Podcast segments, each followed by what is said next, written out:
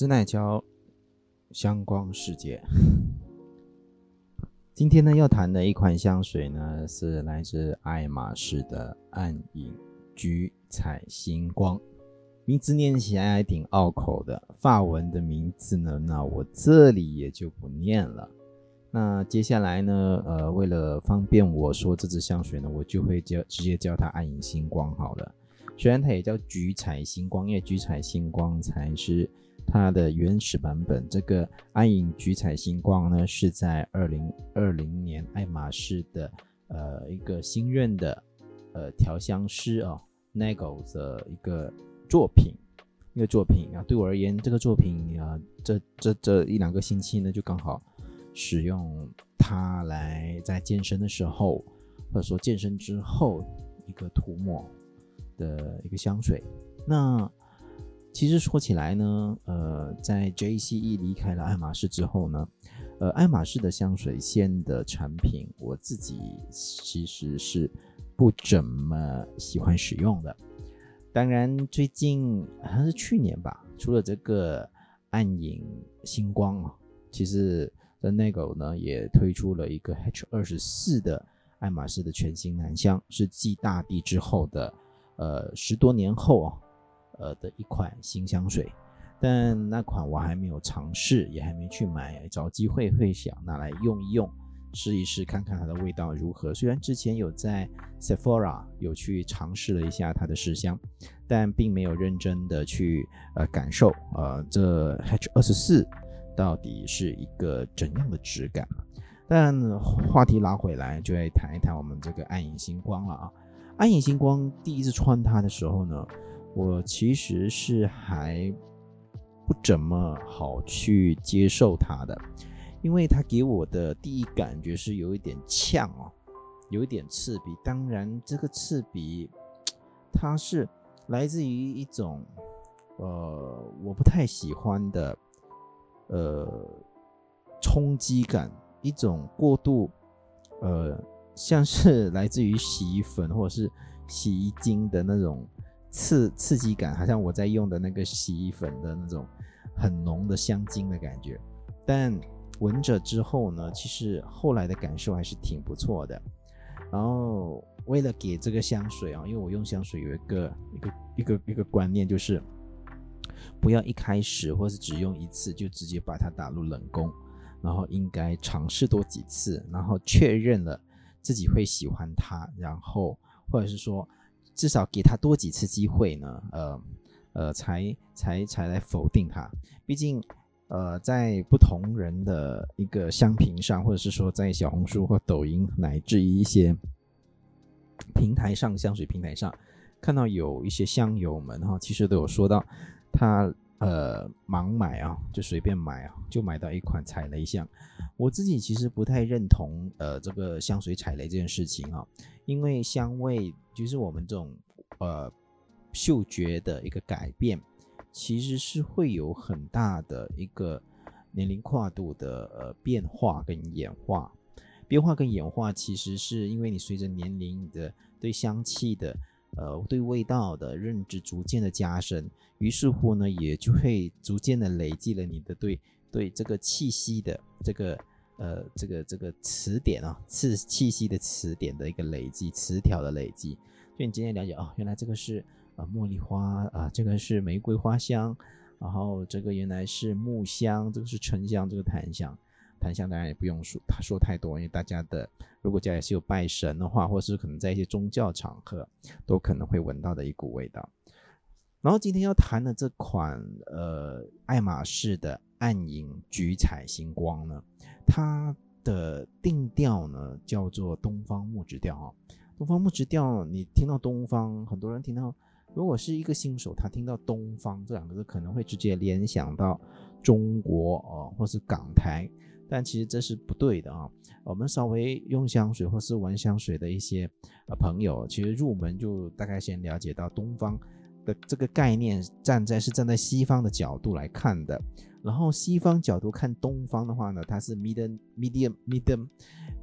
medium east，就是中东，也就是西亚那一块。就我们所知道，阿拉伯啊，可能是叙利亚啊等等这些地方。对他们而言，这个才是东方啊，它是东方，也就是萨义德一个一个穆斯林呃，针对穆斯林伊斯兰文明有很多论述啊，伊斯林伊斯兰文明跟西方文明很多论述的一个一个社会学家、一个哲学家、一个思想家叫萨义德，他就有一个叫东方东方哲学、东方论的，我忘记了。那所以在香水的观点上，凡是看到东方这两个字呢，它都是对应于。呃，中东这个概念，它不是对应于中国这个概念，因为西方对东方的概念，就中东的概念，其实是充满着很多神秘感的、香料感的一种很浓郁的味道的感觉的。所以，呃，在聊香水的时候，我们谈到东方的时候，就很自然的就会直接联想到啊，中东阿拉伯这个地这些地方。所以，你是想一下，阿拉伯的感觉是什么？嗯，天气炎热、干燥。然后有，呃，仿佛是一大片的艳阳，嗯，然后这个暗影星橘彩星光啊，其实就是有这种感觉。我现在手上拿着它的试试香条，因为刚才我在这我的那个试香纸上喷了一下，其实它现在已经过了一个小时多，基本上它的前调、中调。都已经呃慢慢的凸显出来了，然后它的后调其实我是蛮喜欢的，然后在那个呃香它的香调香调表上的那个 Frantica 的那个网站上面有说，它的香味是属于呃它的香调表里面你会感受到红茶的味道，有感受到呃焚香的味道啊，还有感受到零陵香的味道，就一些木质感。然后我自己的感受其实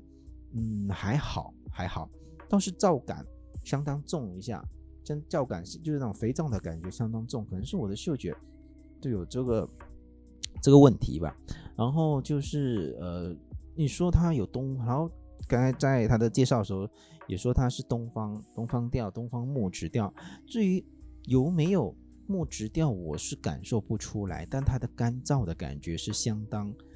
嗯。相当的浓郁的，相当的强烈的干燥的感，就闻完之后感觉上就要马上去喝水的样子。不过这个香水，这个暗影橘彩星光呢，我自己倒是把它跟另外一款香水有一点直接的连接，然后我把它连接起来的重要的关键的一个桥梁哈，竟然是他们的清新皂感啊。这个暗影橘彩星光啊，其实是蛮清新的一股。一股香一一款香水哦，它穿在你身上的话呢，它不会让人觉得很闷啊，不会觉得很闷，而是有一种活泼的、清新、跳脱的感觉，一种跳脱感觉。但它也直接让我想到 CK 曾经出款的出出过的一款叫 CK Free Blue 的这个香水，因为 CK Free 它是一个系列，它有 Sport，有有有有 CK Free 它它的原始版，然后还有 CK Blue 这样子的一个概念。然后我当初。我记得很多年前我在马六甲的时候呢，就买过，在专柜啦买过它的这 CK Blue、CK Free Blue 啊，CK Free Blue，然后它的味道其实让我，然后我就刚开始用这款暗影橘彩星光的时候，就有有似曾相识的感觉。后来我就找出我这 CK Free Blue 的那个瓶子来，因为它底下还有一点，这个香水还是没有用完。就是那么一点点吧，可能才零点几墨了。因为我买的是，我忘记是九十墨还是一百二十墨了，我忘了。啊。就是，然后我就尝试去挤出一点点味道出来，然后我尝试嗅一下，哎，他们那个感觉是非常相似的。然后在这个暗影橘彩星光里头呢，它的清新调感觉就跟这个 CK Blue、CK Free Blue 是有雷同的。是很相似的，也就是香水刚喷出来的那一瞬间，它会给人一种呃体感凉快，然后有绿郁，有清凉，有非常的水的水的感受的感觉，是我喜欢的这个这个味道了。然后我穿这个暗影橘彩星光，在尤其在健身房的时候，它它其实是相当适合的，它的味道不太浓郁，然后甚至是。淡雅的，有点粉感，然后干燥的，也不是干燥了，也不是干干燥，是后来在纸张上，但它在上了皮肤之后，它感觉又是另外一种感觉了。我自己还蛮能够呃接受的。当然，这款香水的价格哈，就是爱马仕这个暗影及橘彩星光啊，价格相当的惊人。那天有去专柜专门绕了一下，去看了一下它，嗯。当然我也没有去问，但估计也是在三四百块以上马币了哈。在如果你是在海外，或者说在台湾、香港、中国，刚好听到我这一档谈这一款暗影菊彩星光的话，那价格可能又不同哈。我感觉像中国的那边的价格可能会便宜一点，对马来西亚人而言，那但新加坡可能又便宜一点，因为对于他们新加坡人而言，毕竟收入不一样。那对于港台而言又有不同的价格。但如果给我选择的话，虽然它的高级感是有有一定分量的啊，毕竟是爱马仕的香水，不可能让你觉得有低俗的感觉嘛，对不对？但如果你说给我选择作为一个日常香的话呢，我不会推荐这一款暗影菊彩星光啊。虽然也有在网上面有人说这个暗影菊彩星光更适合于女性使用，但我觉得在 JCE 的影响下，爱马仕。的香水其实也渐渐不会说它要标明是给哪一个性别去使用。再说，其实香水本身，呃，我们也不能够用性别来区分，因为香香水存在的本身是一个中性的，男人也可以喜欢玫瑰香，为什么玫瑰玫瑰香只能够专属于女人，对不对？所以，不论是在在这个时代，不论是男女，我觉得应该要放弃掉一些比较性别的刻板印象，比较中性的去接受香水，还有服饰这件事情。做服饰都已经跨服饰嘛，呃，裤子女穿啊，女生男生也可以穿裙子，那也就没有什么性别之分。那这款的话呢，我觉得如果消费不起的话，那我觉得换成 CK Free Blue 也。不会是一件好事，可能有人会不认同我这样的说法，但还是有给自己打一个预防针，就是香水，呃，尤其是嗅觉这种东西，其实非常的客观，呃，我们只我只可以用我的客观来主观的告诉你，诶，我只可以用我的主观来客观的告诉你，你可以有有另外一个选择，跟他有接近，就我的感受出发，跟他觉得有绝绝呃接近的一款香水，那。作为一款这个这样子的一个高级的香水，算是高级吗？这种商业香，这也不算商业香，因为爱马仕有它自己的专属的香水沙龙线。那其实对我而言，这款香它更适合于职场。你想象一下，职场然后穿着西装的呃小姐姐跟小哥哥，然后皮肤白皙，或是有点性格的啊，非常干净的，涂抹这种香水。有一瞬间会让人觉得很干净的感觉，所以我在健身房我洗完澡之后呢，或是在健身之前，我都会穿上它一下，就喷一喷啊，不会喷很多，因为我不是我不是那种会把整个香水想要往身上倒的人，我只是想我我用香水基本上不会超过四泵，四个泵，对对，我超过四四个泵，我会觉得有一点过头了，我自己也很难接受这么多的香水的气味覆盖在我的身上，毕竟。呃，香水的味道，我觉得，呃，你穿在皮肤上跟穿在衣服上，就是你手手手肘上、手背上 一泵，然后呢，然后再来就是衣服上跟身体上一泵，三泵，我觉得三到四泵就差不多了。有时候我甚至觉得太浓的香，我都只会用一泵了。所以，嗯，它这款爱马仕的这个呃暗影橘彩星光呢，它适合用在办公室，嗯。有冷气的情况下，有一次我在冷气的情况下使用它，那它给它的整体整体表现是非常的优秀的。当然，我还是那句话，以价格而言，以性价比而言，当然还是 CK Free Blue 这款我更为推荐。